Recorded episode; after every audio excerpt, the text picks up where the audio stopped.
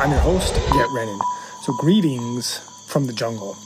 This is an update episode where I just speak about what's on my mind. Sometimes I use a few notes, other times I don't. But either way, it's just me, a mic, and whatever comes to mind. Before we start, I want to thank everyone who is supporting the show. If you are listening, thank you for your support. More specifically, I want to thank all the people who have left positive reviews, bought gear, pine pollen, and fermented herbal tonics. Also, to all the people who have left me personal messages, thank you. I have a new Instagram page uh, specifically for the podcast. The link for that is in the show notes. As always, I encourage you to reach out with any questions you may have about my journey or anything I have discussed. And if you would like to support the show, one of the easiest ways is to get you some podcast gear. I have stickers, hats, mugs, t shirts, hoodies. The link for the gear is in the show notes. I also have fermented herbal tonics and pine pollen tinctures available. Please email me for more detail. And the pine pollen tinctures have been flying off the shelf and for good reason. This is because testosterone in both men and women is at an all time low thanks to pesticides, microplastics, tap water, a sedentary lifestyle, and even wacky modern ideology. And the result of this epidemic of low testosterone is that most people are now overweight, unfocused, depressed, have minimal muscle mass, and almost zero sex drive. Not to mention, the low testosterone is a major factor for why the masculine and feminine energies in our society are so out of whack and lacking harmony. So, if you want to save yourself, save your relationship, and possibly even save the world, get you some pine pollen. My pine pollen is made with the best ingredients possible raw, uncracked pine pollen harvested in the pristine Canadian wilderness, and organic cane alcohol. It doesn't get any cleaner than that. And again, if you are interested in that, please send me a message. And lastly, at the very least, if you enjoy this podcast, please like it, share it, subscribe to it, and leave a review, specifically if you're listening to this on the Apple Podcast app. It's a simple gesture that takes you about five minutes and it really helps me out. And like I mentioned before, my email and Instagram are located in the show notes. Okay, so let's get into it. Greetings from the jungle. As I speak these words to you right now, I'm laying in my hammock. It's uh, Wednesday, November 29th. I've been trying to write this out. I mean, that's typically how I do my podcasts is they're more of like audio blogs and that's because I really enjoy the writing process. I love to sit down and write and then formulate my thoughts and edit them and really get things down. But as I'm approaching this final stretch of my year long process, I am finding that I'm just exhausted and I have a lack of focus. In fact, I'm in the process of writing like four different episodes right now, but I cannot maintain focus on any one of them. And I keep jumping back and forth, and then I get tired. And so I wanted to give everyone an update as to what's going on. And, you know, my, my plan was, was I was thinking, oh, I'm going to get a lot of different episodes out. That I'm going to get a lot of episodes out because I have a lot of time in my hand. I'm essentially isolating in a tambo with nothing to do. But the reality is, like I said, I'm just having a hard time focusing. I'm I'm really tired. Everything is going well, but kind of the way it feels is if you've ever done a very long hike or a marathon or some sort of long endurance type event where you start where you get close and you are so close you can taste and even maybe even see the finish line, but you also know that you've still got a ways to go. And as I'm speaking these words right now on Wednesday, November 29th, I still have six weeks to go until I close my diet. Now, over the course of a year, that's not a long time. I mean, I'm almost there, but six weeks is still a long stretch of time. You know, it's funny that most people that come to Nihue Rao come for 11 to 14 days.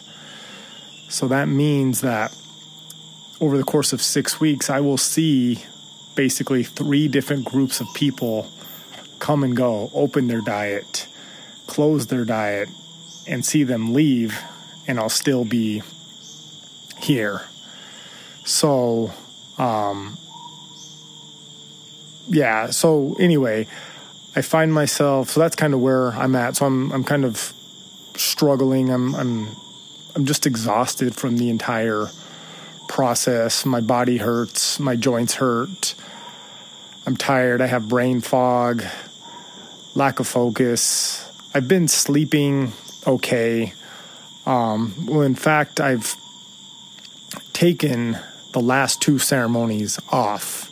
I took Monday night and Tuesday night off. And the reason I did that was because, like I said, one, I'm, I'm just tired. And at this point, getting sleep seemed like a better option than going to ceremony. And this is actually common for people doing long term diets. I mean, you don't need to go to every ceremony. In fact, going to every ceremony could probably be even detrimental to your process.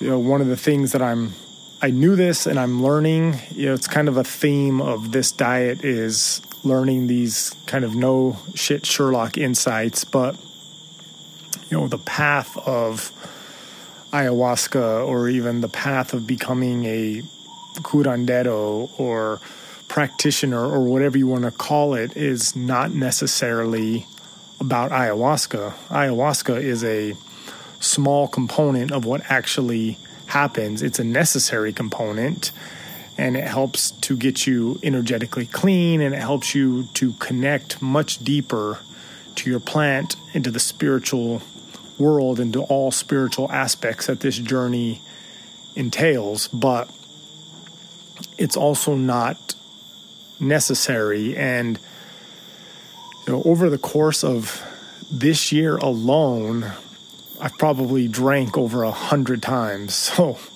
that's a lot you know, maybe even too much in a way. And um, so the answers I'm looking for, if I'm even looking for answers, are not necess- I'm not necessarily going to find them in ceremony. And I don't remember. I think I counted like if I if I attended every ceremony now until um, I'm done. That's like 24 ceremonies available to me over the next six weeks, which I definitely don't need to go to all 24. So I'll probably maybe cut that number in half or so. I mean, obviously, when I get down to the final two weeks, I'll probably go to every ceremony because it takes four ceremonies to close the diet. And then um, you know some other ceremonies just to make sure everything's clean and everything's centered and feeling good. So the last eight ceremonies or so the last two weeks i'll probably go to every ceremony. But up until then i'll probably take monday night and tuesday night off. I don't know. I haven't i'm not committing to anything. I'm just kind of seeing how i feel. I mean i do enjoy going into ceremony um, i get a lot out of it i don't get necessarily at this point i don't necessarily get anything spiritual, but I do get a lot of practice singing and also learning through osmosis by watching Ricardo, Miguel, and Falacio work. And, you know, I understand a fair bit of Shipibo. And so I can kind of learn what they're doing through by listening through their songs. So for me at this point, it feels like it's more of practice and understanding and learning on that level as opposed to connecting into the spiritual realm. But like I said, um, not sure what my schedule will be like because I do I do enjoy the ceremonies and there's not there's nothing else to do so it's kind of my only source of entertainment but the ceremonies they do take a lot out of you. Um, especially at this point in my journey my digestion is so sensitive because of the lack of salt and I've talked about this before, but basically, long story short, there's a couple things going on. One, salt helps regulate the pH balance of your stomach acid, and also salt is necessary for pushing water into your cells. And so, because I have a because I'm salt deficient, I'm having my, my stomach acid feels off and then also, I'm not absorbing water like I should be. So when I drink water, it just kind of sits in my belly, which also dilutes the stomach acid. And so then the food and the water just kind of sit in my stomach. And so on days that I do ceremony, I have to eat very little, almost nothing. Otherwise, I'll just feel absolutely sick in ceremony. And, you know, obviously, this is ayahuasca we're talking about, which is known to make you feel sick and nauseous. But this is not my first rodeo, and I know the difference between being sick from bad energies and being sick from not having digested your food properly then, like I said, there's a a lack of sleep issue. Um, people that have drank ayahuasca know that it can be hard sometimes to fall asleep right after ceremony, so you kind of stay up a lot later. And so, for me, it's about trying to get some sleep, trying to stay rested, and making sure I finish this home stretch as healthy as possible and as refreshed as possible. So, yeah, let me try to think of what else. What's been really hot and humid down here, which shouldn't necessarily surprise anyone because it's always hot and humid down here, but it seems lately that it's been, we've been having a little bit of a heat wave going on. Although the last few days have been a little cooler and we've gotten some rain, but it's the type of hot and humid where you take a shower to get clean and to even cool off, and five minutes after you're done, you're sweating. So that's fun. And also, I'm because it's hot and I'm sweating, which is kind of the last thing you want to do when you are salt deficient because you're sweating out what salt you do have.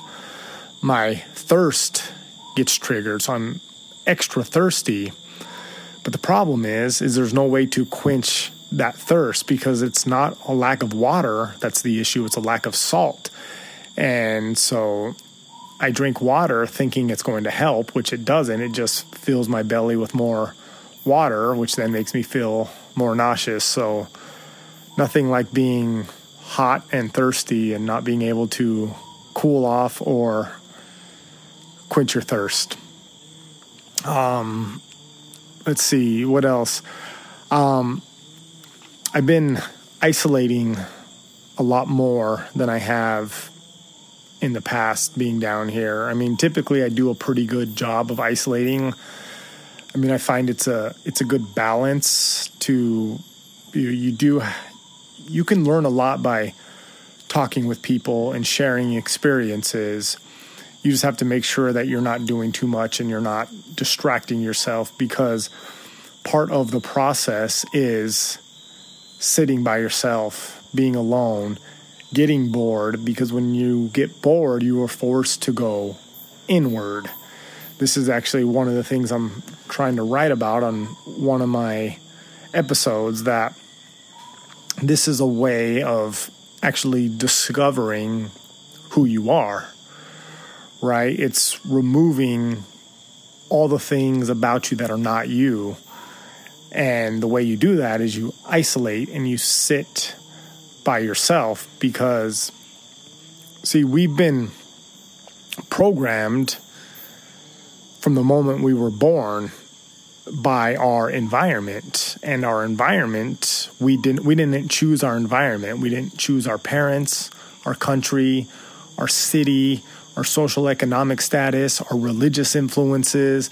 And all those things have a huge impact on how you see and view the world. And if any of those things were different if you grew up in a different country if you grew up a different gender or a different race or a different neighborhood, any of those things were different, you would see and view the world completely differently. And so the idea is is that you are not you.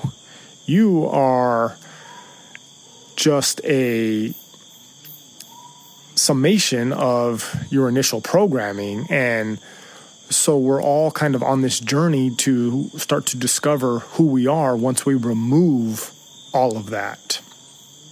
And so that's one of the things I'm learning of why this process of isolation and restriction is very important to help remove you and cut you off from the source, to unplug you from the matrix, so then all you are left with is your core your yourself that's connected to the source.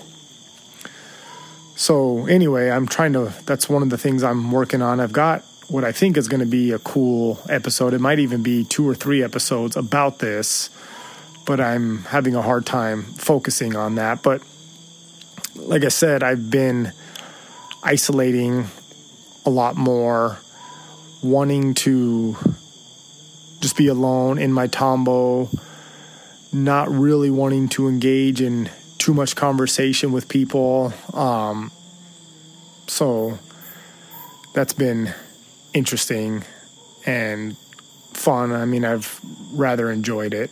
I guess you have to learn one of the keys to, if you want to learn who you are, you have to enjoy being with you and your thoughts.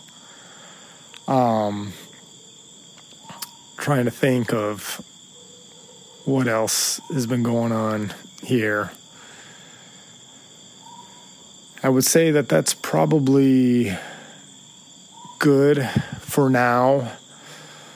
Like I said, this is actually good practice for me to do episodes like this, and I probably should try to do more episodes like this where I just turn on the microphone and start talking because it would allow me to be a little more consistent. But I just wanted to give an update on what's going on because at this rate, I don't know if I'm going to finish any of my podcast episodes.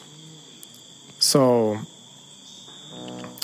with all that, things are going good, and uh, I'll see you on the other side.